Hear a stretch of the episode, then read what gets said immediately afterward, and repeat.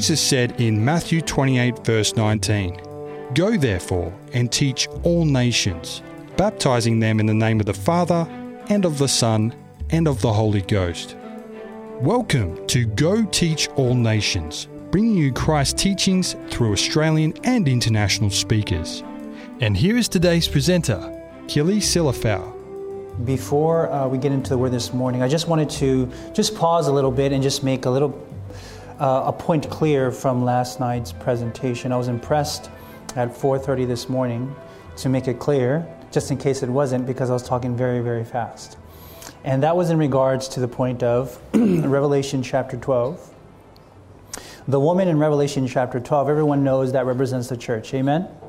Because I, I remember saying last night uh, Mary and Christ, and there might have been a chance that somebody might misinterpret what I said that Mary was that woman in Revelation 12. That is not what I meant. Everyone understand? The woman in Revelation 12 is the church or God's people. And out of God's people would come the seed, which is Christ. Amen? And who was part of God's people? Mary herself. Everyone follow that? So out of the woman came the seed who is Christ, which would be the church or God's people. And out of God's people, the seed would come forth. Just in case somebody might have heard me wrong, and that's my fault because I was talking a little bit too fast. God told me last night, stop talking so fast. You just talk and leave the time to me. I was like, yes, Lord. So I just want to make that clear. Everyone follow that? The woman in Revelation 12 is not Mary. I don't want to be teaching any kind of heresies up here. That woman is the church or God's people. And out of God's people, through Mary, Christ the seed came. All right. Glad that's cleared up. Let's go ahead and have a word of prayer and we'll get right into the study of the word this morning. Let's pray. Heavenly Father, we thank you for your mercies renewed unto us this morning. For as we slept last night, it was likened unto death, an unconscious state. We don't know what's going on around us. But when we woke up this morning, it's like a resurrection, reminding us to live this day in the newness of life in Christ. And so we're here, Father, on this very special day within these holy hours. It is your day. And we've come to celebrate you. You who is our Creator, and you who is our Redeemer. For the Sabbath is a sign of this. And as we're here, Father, we seek to know you. We seek you while you may be found. We call upon you while you are near. And I pray, Father, that you would do a work in us that only you can do and we cannot do for ourselves. May the Spirit have His way, and may He lead us and guide us in all truth as we open your word. Please forgive us of sin that may hinder you from listening or answering this prayer, we ask. In Jesus' name, amen.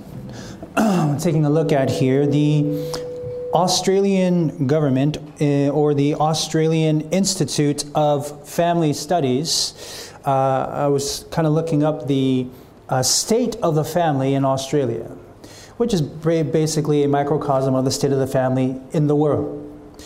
Notice what this says here. I, I quote it there, and then that's the URL um, there, right under the, the banner.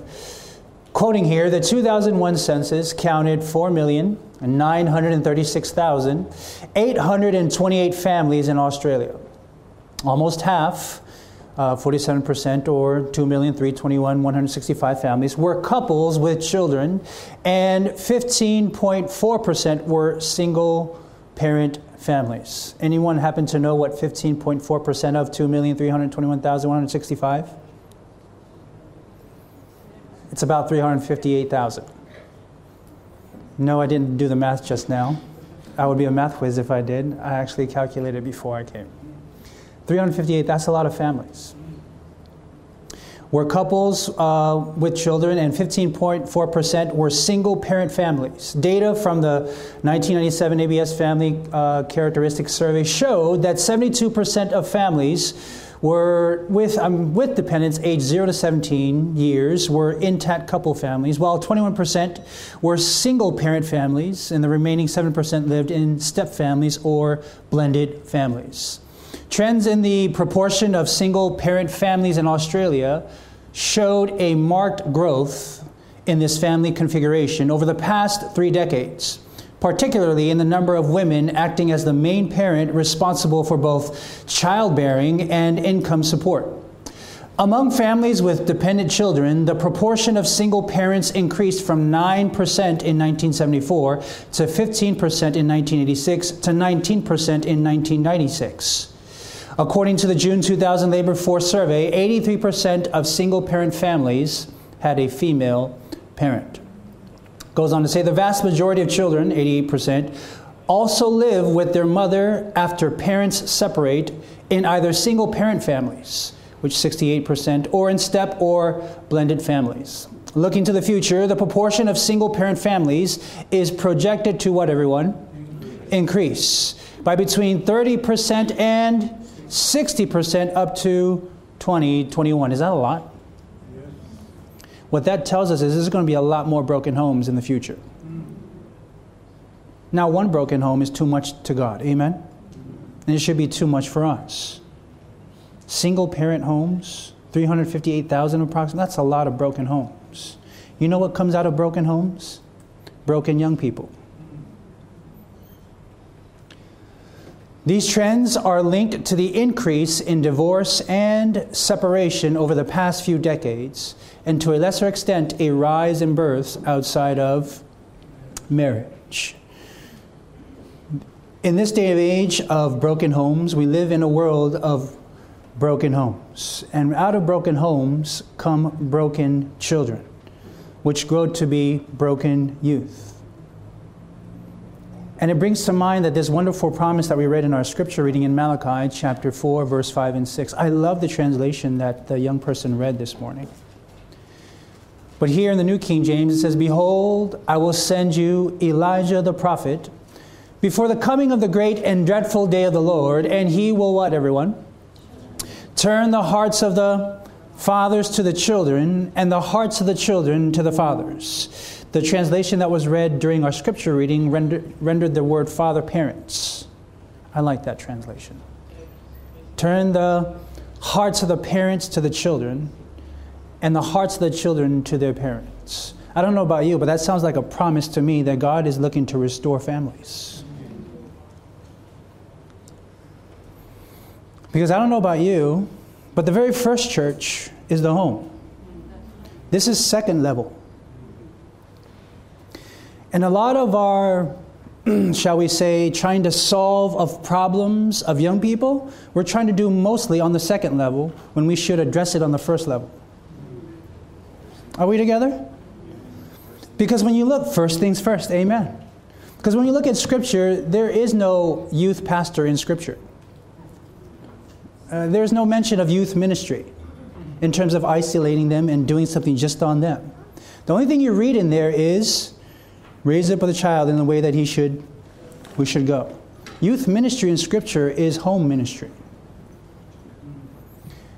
And nowadays, there's a lot more dependency on youth pastors or youth leaders to do what mom and dad's supposed to be doing.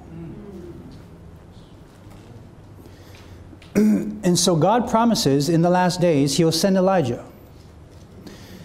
And the Bible says he, he will turn the hearts of the parents to the children and the hearts of the children to the parents. What I read there is a reconciliation of the home, the healing of broken homes. And what I also see in there is healing of young people. Now, I'm not saying we can't heal young people in church, amen? We can definitely reach them on this level. But what I am saying is first things first, as we learned last night.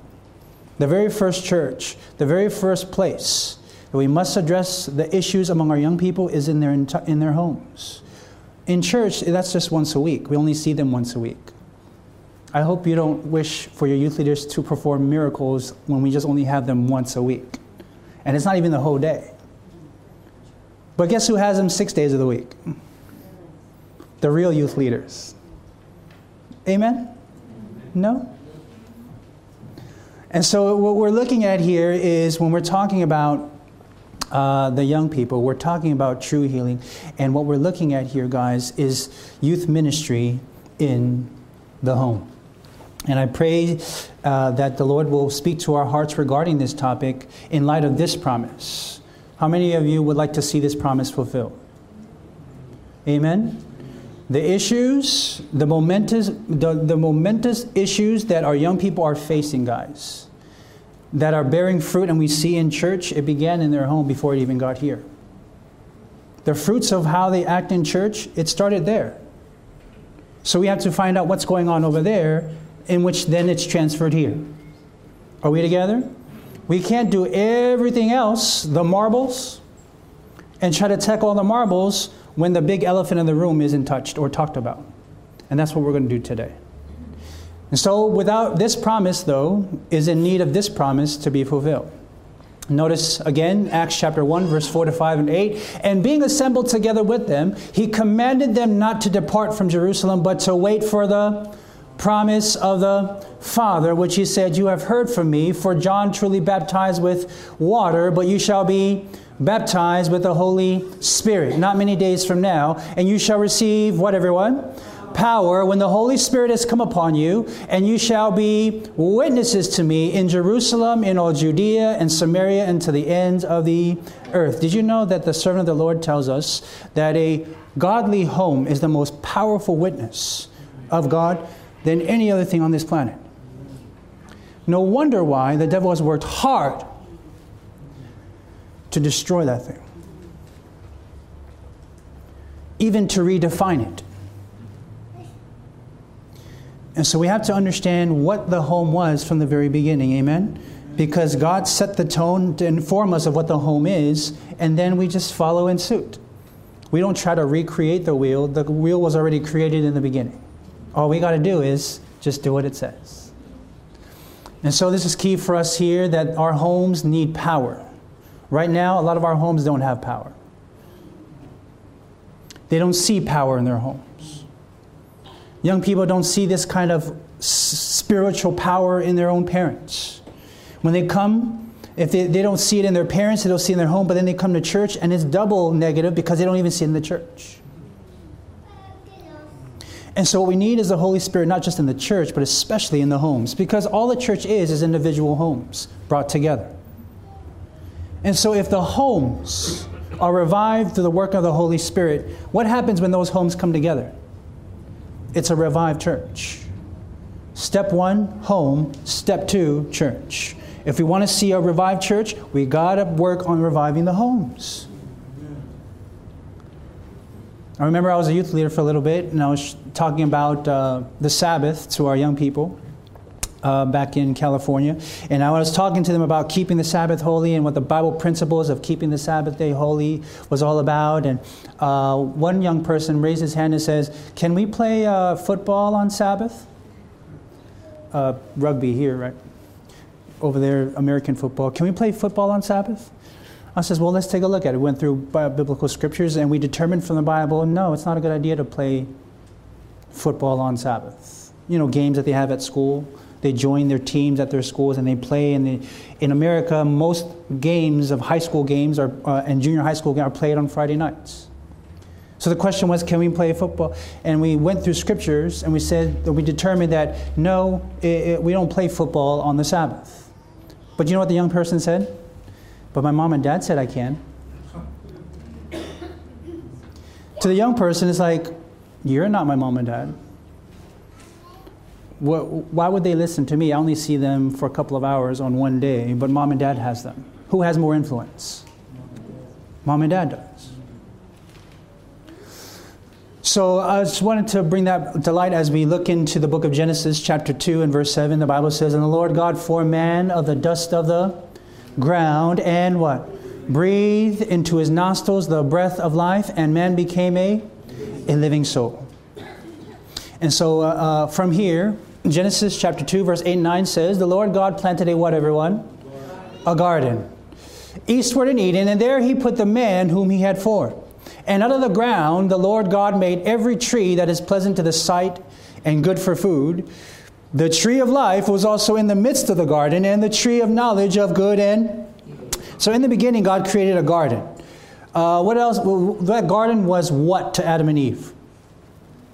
It was their home. So when we're reading uh, Genesis 2, verse 8 and 9, we're reading about the very first home. And who planted that home? Did God plant your home? Or did you plant it and then ask God to come to it? Homes should be planted by who? God Himself. Everything we do should be informed by the Word. Amen? Man shall not live by bread alone, but by every word that proceeded out of the mouth of God. God planted this home, and there He put a man whom He had formed. And out of the ground, uh, the Lord God made every tree pleasant in the sight, good for food. What were the two trees that were in the midst of that home? The tree of life and the tree of knowledge of good and evil. These were the two trees. They probably didn't look like that, but um, just for illustration purposes, these two trees was in the midst. What's a synonym for midst? In the middle or in the center of their home. When I'm reading about this home, there must be some significance of these two trees in the midst of their home that should give us a lesson of what should be central in our homes because those two things were central in that home. True or false? We're just studying the very first home so we can make sure our homes are patterned after that home or this home. So the midst, in the middle of the tree, in the middle of the garden, was the tree of and the tree of knowledge of good and evil. So the question we have to ask ourselves is what is our tree of life and what is our tree of knowledge that should be central in our homes? Now, obviously, I'm not saying to dig a hole in the middle of your living room and grow a tree. Amen? You know, nowadays you just have to really put that ex- uh, disclaimer out there. I'm not telling you to actually literally grow a tree, but these are symbolic. Amen, everyone? These are symbolic. What are the, what is the symbolism of these two trees that were center in their homes that should be center in our homes? Let's take a look at the tree of life. What should be our tree of life? Notice what Acts chapter 5 verse 30 says. The God of our fathers raised up who everyone? Jesus, whom he slew and hanged on a what? What tree was that? The cross. Notice in Acts chapter 10, verse 39, and we are witnesses of all things which he did both in the land of the Jews and in Jerusalem, whom they slew and hanged on a what? On the tree. Now, the tree of life, Adam and Eve were to go eat from it. That was the tree that God, that was one of the trees among all the other trees that God said, go eat of it. Are we together? So the Lord says they would go to that tree and eat it, and there's something about in the fruit that caused them to physically sustain their immortality. Uh, are we together? And, and, when they sinned, God told them, don't touch that tree anymore. And uh, He put a, a, a flaming uh, a sword or an angel there to guard it so that they won't go back and eat and live forever in a sinful state. Everyone following? So notice that, real quickly, side note, a little parenthetical statement here, that the health message, the main primary purpose of the health message is not longevity of life. Because it was never God's uh, a plan for us to live a long time in a sinful state. Which is why he, st- he told them, don't let them eat from that tree lest they live forever in a sinful state. So, therefore, the primary reason, what's the word, everyone? Primary reason for the health message is not longevity of life. Should, so, that should not be the, the, the central or primary reason why we give the health message. Amen? It's great to talk about blue zones and how Loma Linda and we have a 105 uh, year old still driving and lifting weights. That's great. Praise God for that example, but that's not the primary reason. The primary reason for the health message is character development. Are you following? Because there are people might some of our you know the people that disagree with us in our church they might say, hey, I know a lot of vegetarians or vegans that still get cancer. So uh, uh, I, I want to reiterate just this little parenthetical statement in our in our lesson this morning that the health message, the primary uh, essence of the primary uh, of the health message is not longevity of life; it's character development. Are you following? What we put into our bodies affects our minds, and what affects our minds affects the character that is being developed. We talked about that yesterday. So, anyways, the tree of life was to cause them to uh, sustain their immortality. Uh, are you following? Adam and Eve were to eat from it, and it would sustain their physical immortality. They would eat from it all, uh, uh all the time. and so, this tree, what tree What would, what would symbolize this tree for us today in which we should eat of it that, that grants us eternal life? Yes. But essentially, what is the center of the Word of God? Christ and Him crucified. Remember, Paul said, I profess to know nothing among you except Christ and Him crucified. And so, the, in regards to the, this tree of life, this tree of life that should be central in our home is the cross. We go to the cross daily and eat from it. Because without the cross, would we have eternal life? Yes or no? No. So we must eat of that. And when we accept Jesus Christ and what he has done for us, we receive eternal eternal life. Are you following? Whosoever believeth in him shall not perish but have eternal eternal life. So you must eat of this tree every day. Just not literally, uh, again, uh, uh, reiterating here, we're talking uh, symbolic here. You eat of this tree, go to the cross, and eat of this tree every single day. Ellen White tells us that pride and self worship cannot flourish in the heart of the person who goes to the foot of the cross every day. So we must eat of this tree of life. The tree of life that should be central is the cross uh, is central in your home the, this character of selfless love, putting others before you. The cross must be central in our home. What was the other tree? The tree of knowledge of good and evil. What would this tree symbolize that should be also central in our home? Notice Romans 3, verse 20. Therefore, by the deeds of the law, no flesh will be justified in his sight, for by the law is the knowledge of what?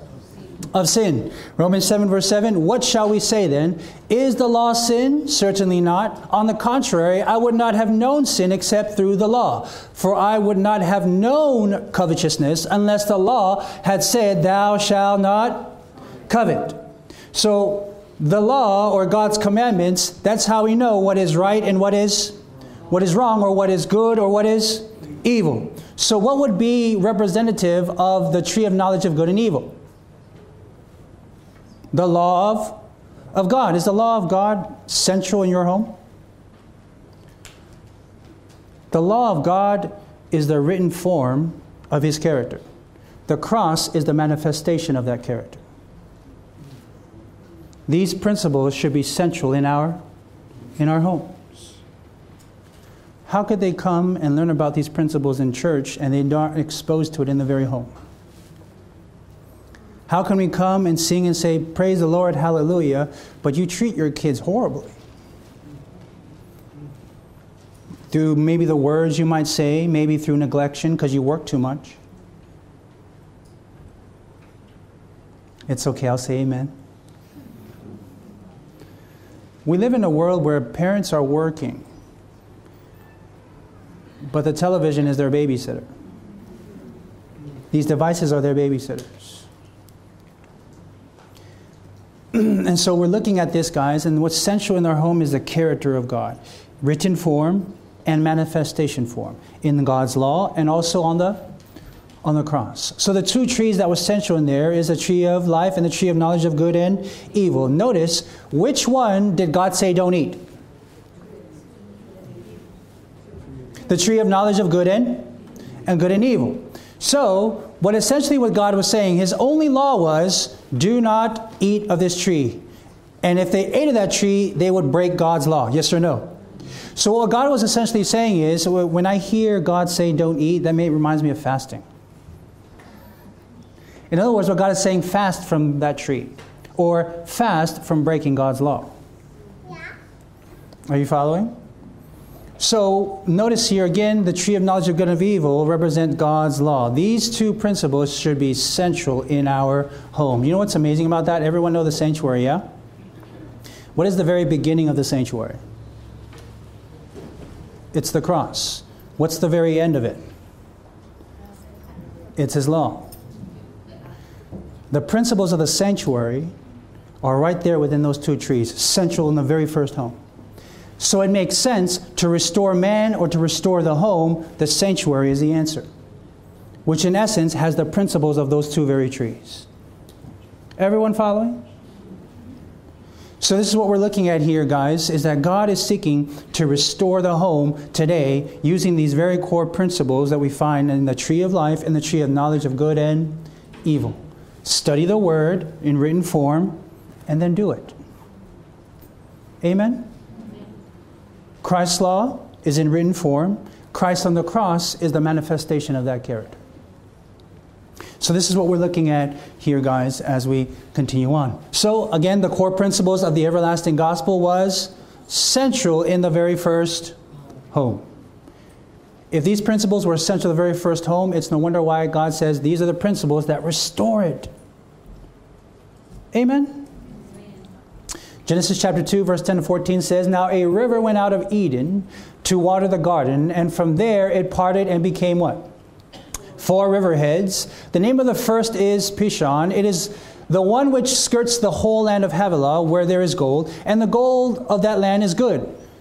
Bdellium and the onyx stone are there. The name of the second river is Gihon. It is the one which goes around the whole land of Cush. The name of the third river is Hiddekel. It is the one which goes toward the east of Assyria. The fourth is which one, everyone? The Euphrates. So we have home. Amen? And the Bible says here that now a river went out of Eden to water the garden. So the garden is the Garden of Eden. It's in a place called Eden. Amen? And a river came out of Eden and went through the garden. And then when it went through the garden, from the garden, it split into four ways. Everyone following this?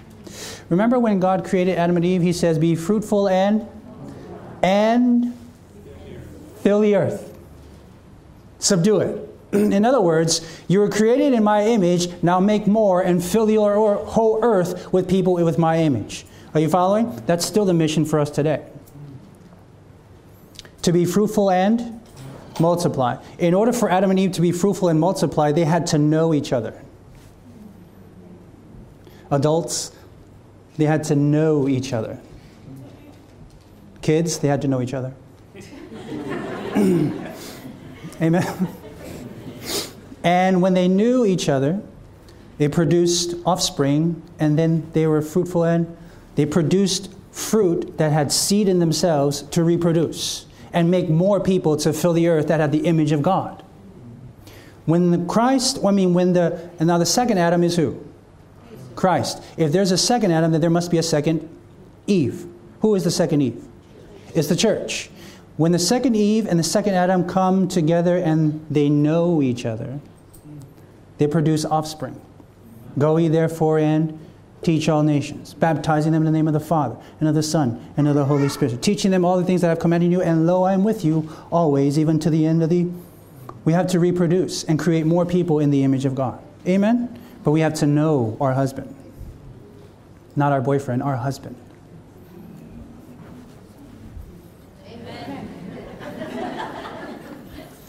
There's young people here, help me out. So here, the river comes out of Eden, goes into the garden, and it's split and goes four ways. Now, if you read, do a little study on the number four in Scripture, the number four often refers to the four corners of the earth. True or false?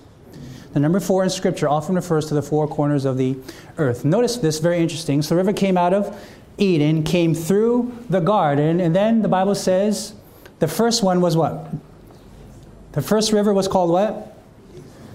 Pison means increase. And where was that river flowing towards?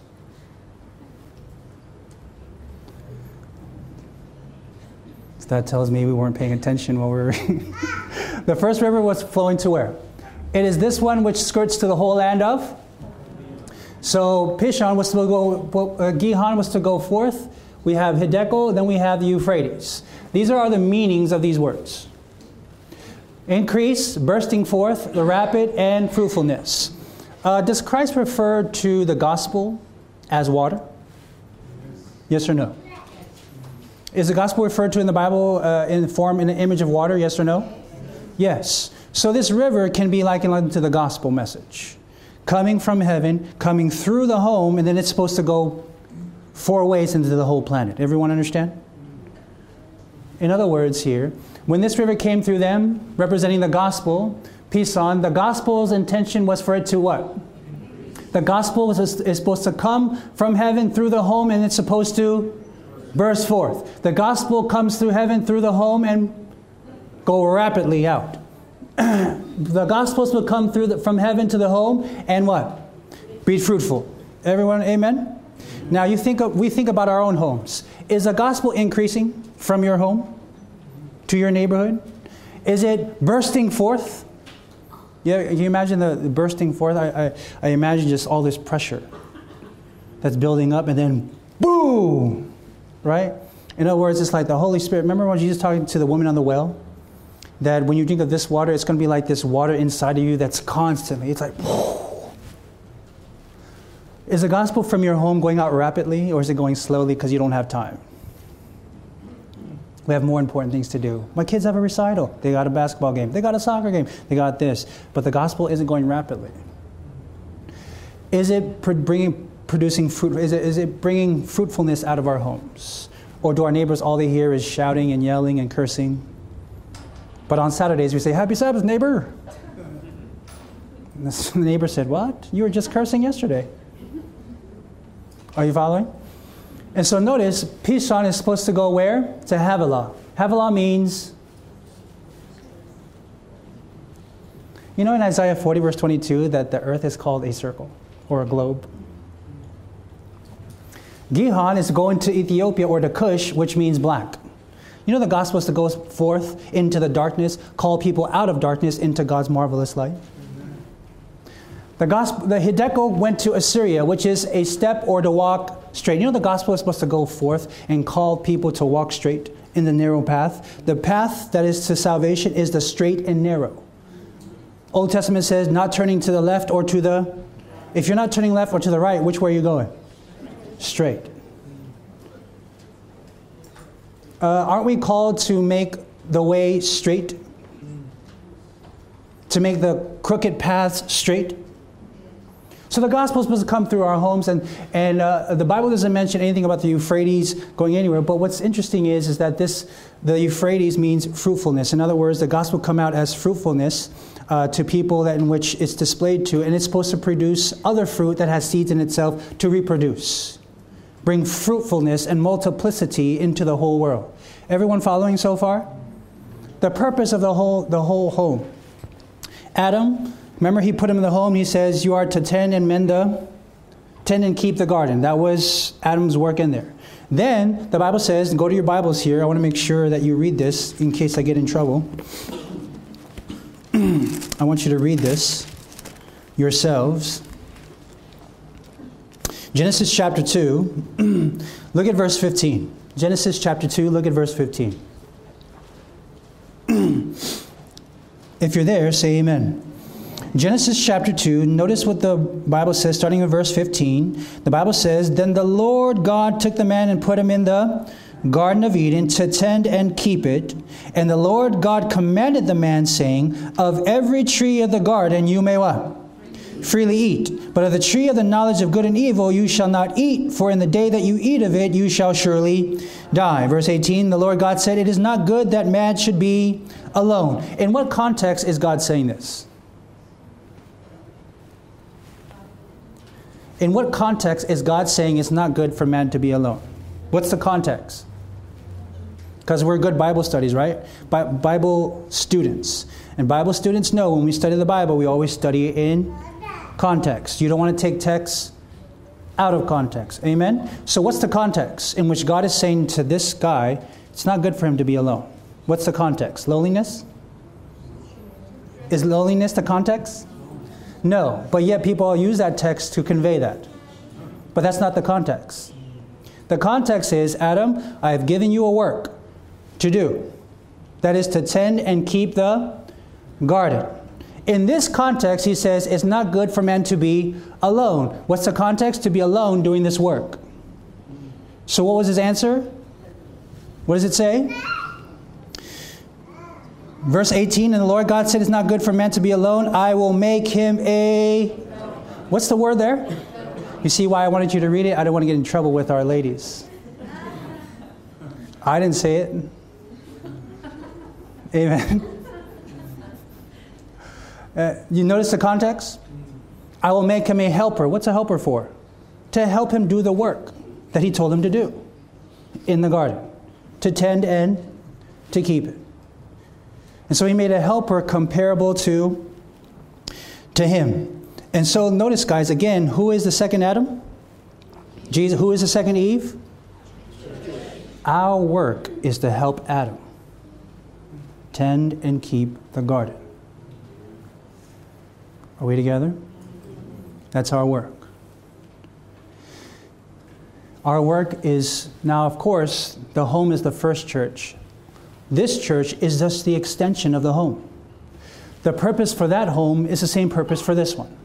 What happens there happens here. So, whatever our issue is here, the root is there. Not literally there, but in our homes. Amen? Family life is very important to church life. And as we learned last night from a powerful message from Brother Sebastian, first things first. You see, we're trying to solve the problems on the marvel, um, marble level when we need to address it on the baseball level. The home must be addressed. And so that's what we're doing here this morning. So, everyone got this here? Powerful at the very beginning was the essence of God saw here that the, the, this river is to go out from the home, yea, the church, and then out into the world. It's supposed to increase out into the globe, bursting forth to the darkness, calling people out of darkness into God's marvelous night. It's to go rapidly out and to call people to walk straight. For uh, uh, it, it reminds me of the first angel's message: "Fear God, give glory to Him, for the hour of His judgment has." come, calling people to walk straight, or else they're going to go straight to where they don't want to go. It's not about God trying to be bossy, He's trying to save us. and then, of course, go forth with fruitfulness, producing others who have the seed in themselves to reproduce and fill the earth with people that reflect God's image or character. This says here, healing, a ministry of healing. The mission of the home extends beyond its own members. The Christian home is to be an object lesson, illustrating the excellence of the true principles of life. Such an illustration will be a power for good in the world. Far more powerful than any sermon that can be preached is the influence of a what, everyone? You know, a true home is more powerful than any sermon me or Sebastian or any other powerful preacher that comes in this church can ever do. Do we want to see a revival in our young people? To you know, we, when we talked about two nights ago about God creating this army of young people, contingent upon that is the healing of the homes. So if God is saying there will be an army of young people, what He is saying, and I rejoice in this, is that I'm going to heal the homes that are going to bring forth these young people. Are we together? Because God is a God of order. He doesn't skip his steps he created himself. He doesn't skip the home and try to solve the problem on level two. He goes and tries to solve the problem in level one.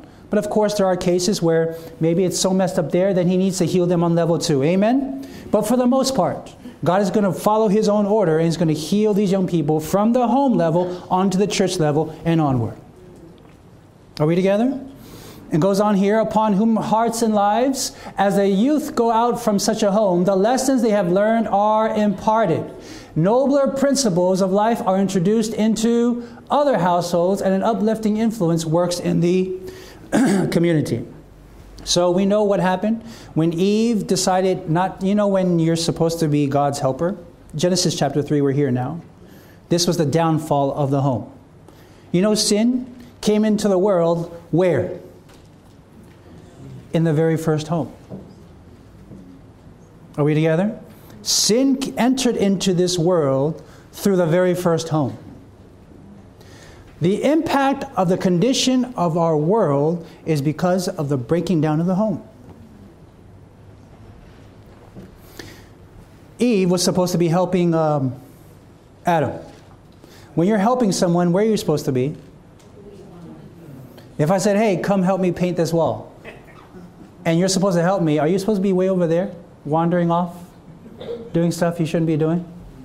Where should you be? Where should you be? Let me tell you something stick next to Jesus. If you don't stick next to Jesus and you're not helping Jesus doing what he what we're supposed to help him to do, you're wandering. I don't care if you're trying to do all this good in the world. Without Jesus, you can do nothing and you're making no impact. You're wandering. She wanders into a forbidden area. Well, I should say into the area where the tree is, where she was forbidden to eat it. We know what happens next. Amen? She starts talking to snakes. Amen? Young ladies, when you walk away from Jesus, you start talking to snakes. And daddy doesn't like snakes. Amen? Do you know what we do to snakes? you see, snakes talk to the girl without the father's permission. And what is he trying to do? Get her to do something she's not supposed to be doing. Ladies, I know because I'm a guy. I'm just giving you a little insight here. Amen? I'm sure all the gentlemen are with me, yes? Because we used to do that and we don't do that anymore. Amen. Hopefully.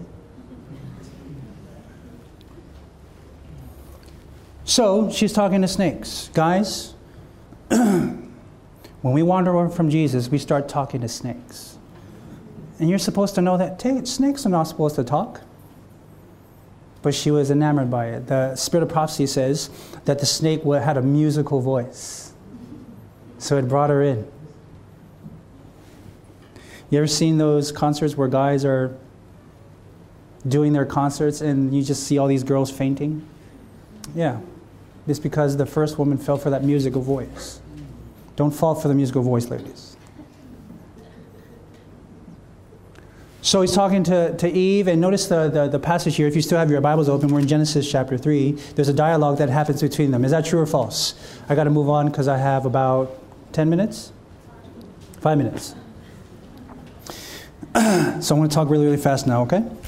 Uh, Genesis chapter 3, and there's a dialogue starting from verse 2. The Bible says, And the woman said to the serpent, We may eat the fruit of the trees of the garden, but of the fruit of the tree which is in the midst of the garden, God has said, You shall not eat it, nor shall you touch it, lest you die. Verse 4 Then the serpent said to the woman, You will not surely die. Is that tr- statement true or false?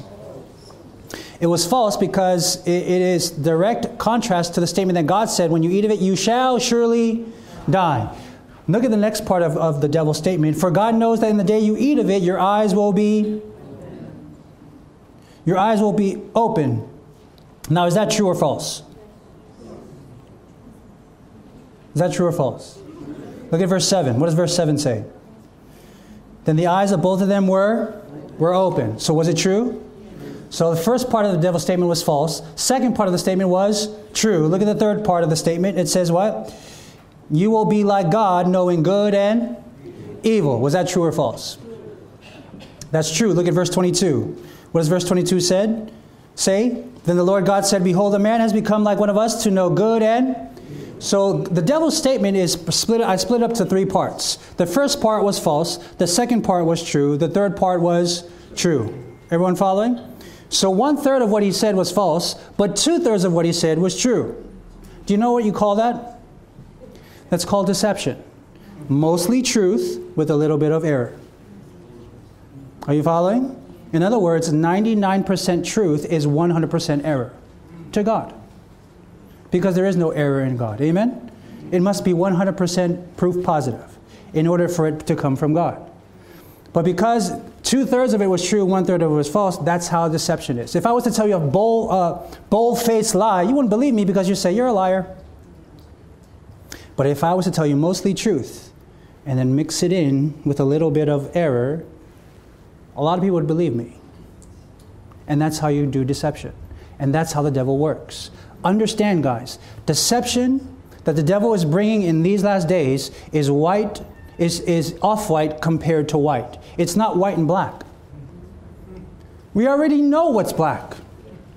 So he's not going to bring it in a black form, so we're like, oh, that's false. But if he brings it in off white to try to pass it as white, now you got to look again. And only those who are fortified with Scripture will know the difference between white and off white. You better know. I better know, lest we be deceived, even the very elect. And so this is what uh, we're looking at here. The devil deceives, and therefore she what? She eats it. The spirit of prophecy tells us the, the, the serpent grabs it, bites it, and says, Here, now you eat it. She says, Oh, no, the snake didn't die, so I might as well try it. Amen? You ever seen that in those commercials? Right? They eat this big, fat, juicy burger. The guy has six pack and everything. I never seen a guy like that when I go to the fast food restaurant. He doesn't have a six pack, he has a family pack. Amen? The devil is still using the same principle he used in the beginning. See, I didn't die, now you try it. And we eat it up. This is the downfall of our home. Let me wrap up this. Satan came and he used a serpent to speak to Eve. Now, of course, Satan doesn't look like that, but I just that's for effect. Amen. He he comes as an angel of light, but I just use that for effect, just in case there are those technical people and the, they come up to me after sermons like, you know, Satan doesn't look like that. You know that, right? It's like, yes, I do. Just for effect. Thank you. But Satan spoke through the serpent to, in other words, Satan used a medium to deceive Eve. Medium is singular. The plural form of medium is media. Are you following? Do you know what the devil uses the most to deceive our young people? Yea, our church. He did it in the beginning, he's still doing it today. See, I didn't die, now you try it. And we eat it up. Causing Eve, representing of us, the church, to fall, the very first home crumbles. Do you know what's in our living rooms today? Now, let me just put a disclaimer out there. There's nothing s- sinful in and of itself of this serpent. Amen? And there's nothing sinful in and of itself of the television. Amen? There's, but it's what's coming through it because we use, you know, say amen for 3ABN Australia. Amen? Because we use the media. So it's not the media in and of itself, it's what's coming through it. It wasn't the serpent so much, but it was what's coming through the serpent. Amen? So when uh, Satan uses media to cause a lot of the people of the church, especially in their homes, to fall. Are you following? What's in the center of our living rooms is this thing called the television or the medium where the Satan speaks to us. And we call it the living room. The devil is mocking us. And uh, let me wrap it up here because I'm done. I, am going to get in trouble. Uh, don't harm me. But I want to show you this quote real quick. It says here The heart of the community and of the church and of the nation is what? The well being of society, the success of the church, the success of the church, the prosperity of the nation depend upon home influences. So the heart of the nation, the heart of the nation is the community. The heart of the community is the church. The heart of the church is the household. Are you following? This was the nation of Israel in the desert. If you were to break them up, remember they were camped in the four areas? Yes, you have the three tribes there, there, there. That's the whole nation of Israel. Amen? If you were to isolate each group on each side, you would say that that's like a community. Are you following? Together, they're the nation, but the heart of these nations are these communities. The heart of these communities is the church, right? Uh, notice the, the priests, they lived around the sanctuary. Amen? Aren't we a nation of priests? So this can represent the church, right? So the heart of the nations are the individual communities. The heart of the communities are the church. And the heart of the church, what's in the middle? Are our homes like the sanctuary? Now I wish, notice there, you would say that this is the living, God's living room, and that's his bedroom, if you will. Now notice here, all these furnitures point you to go this way, amen? All these furniture point this way. In your house, in, most of our houses, all of our furniture are pointing where? I didn't, I didn't hear that. All of our furniture is pointing to one specific furniture in which the majority of things that come out of that furniture is the image of Satan himself. Look at God's house. All these furnitures are pointing to this one furniture, and out of this furniture comes the very character of God. Satan even mocks us in our arrangement of our furniture. Have you ever decided, have you ever wondered that maybe I should take the TV away and put God's law there? Put a little lamp right over and open God's word. You know those big gigantic Bibles no one reads, but it's nice. Open it and just put a light over there and say, ah, all furniture. When everyone comes in your living room, they sit down like, what's going on? Nothing. God's word. Amen. I think that's a revolutionary thing we should. Anyways, I'm done. I have to be done. Sorry, Sharissa, don't beat me up. Let's pray. Everyone, uh, did we learn something about the home? God's promise is He's seeking to restore His home. We learn lessons of how the first one fell down. We can learn lessons from this very first home how to we're going to be restored. God's going to restore it. Amen. Father, thank you for your word is a lamp unto our feet and a light unto our path. We thank you for your promise through the work of the Holy Spirit that the hearts of the children will be turned to their parents and the heart of the parents will be turned to their children, restoring their homes, restoring our young people at the very first level the level of the household in which you established in the very beginning. So let it be, we pray. In Jesus' name, amen.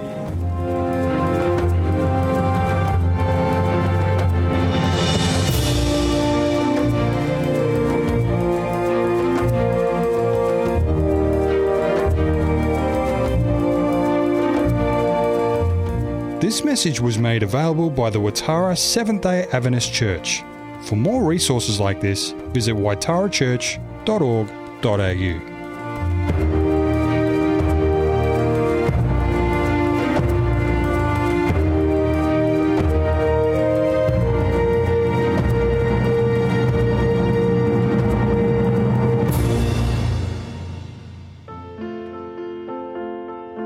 We are now going to hear Love at Home performed by Fountainview Academy.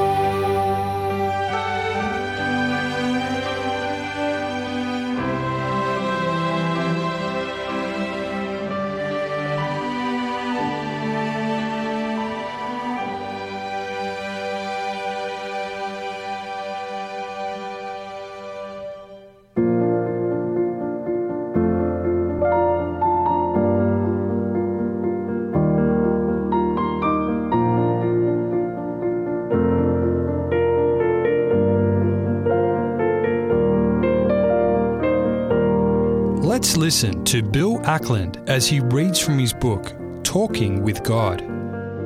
Today's prayer is entitled, He Trod This Way.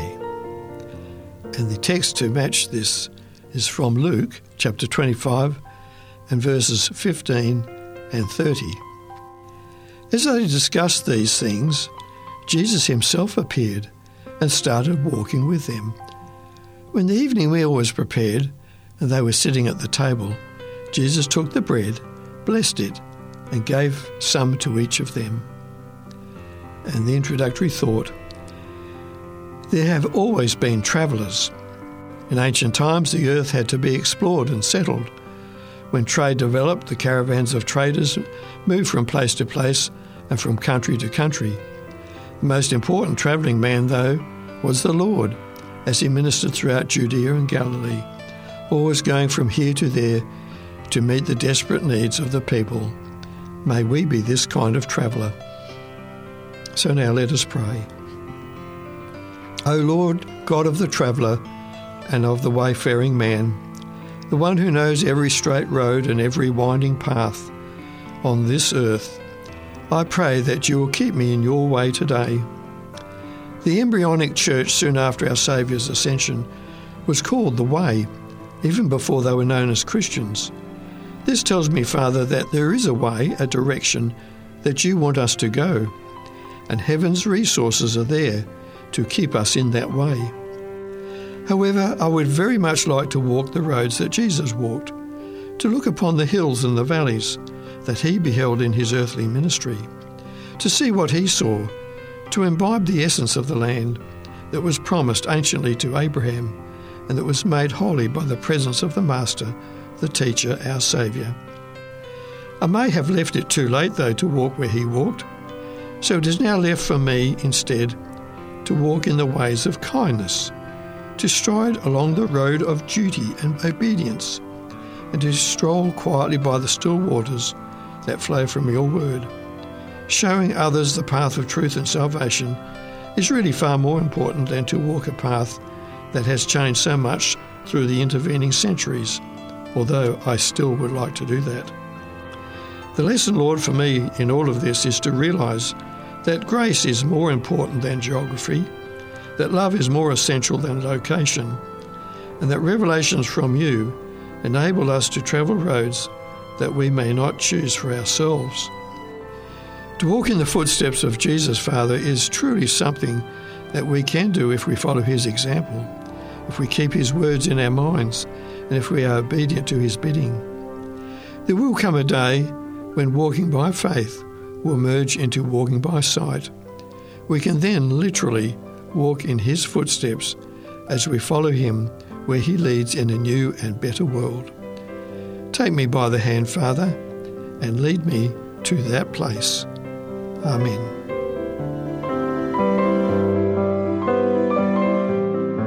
To obtain your copy of Talking with God, written by Bill Ackland, give us a call in Australia on 02 4973 3456 or send an email to radio at 3abnaustralia.org.au. This program has been brought to you by 3ABN Australia Radio.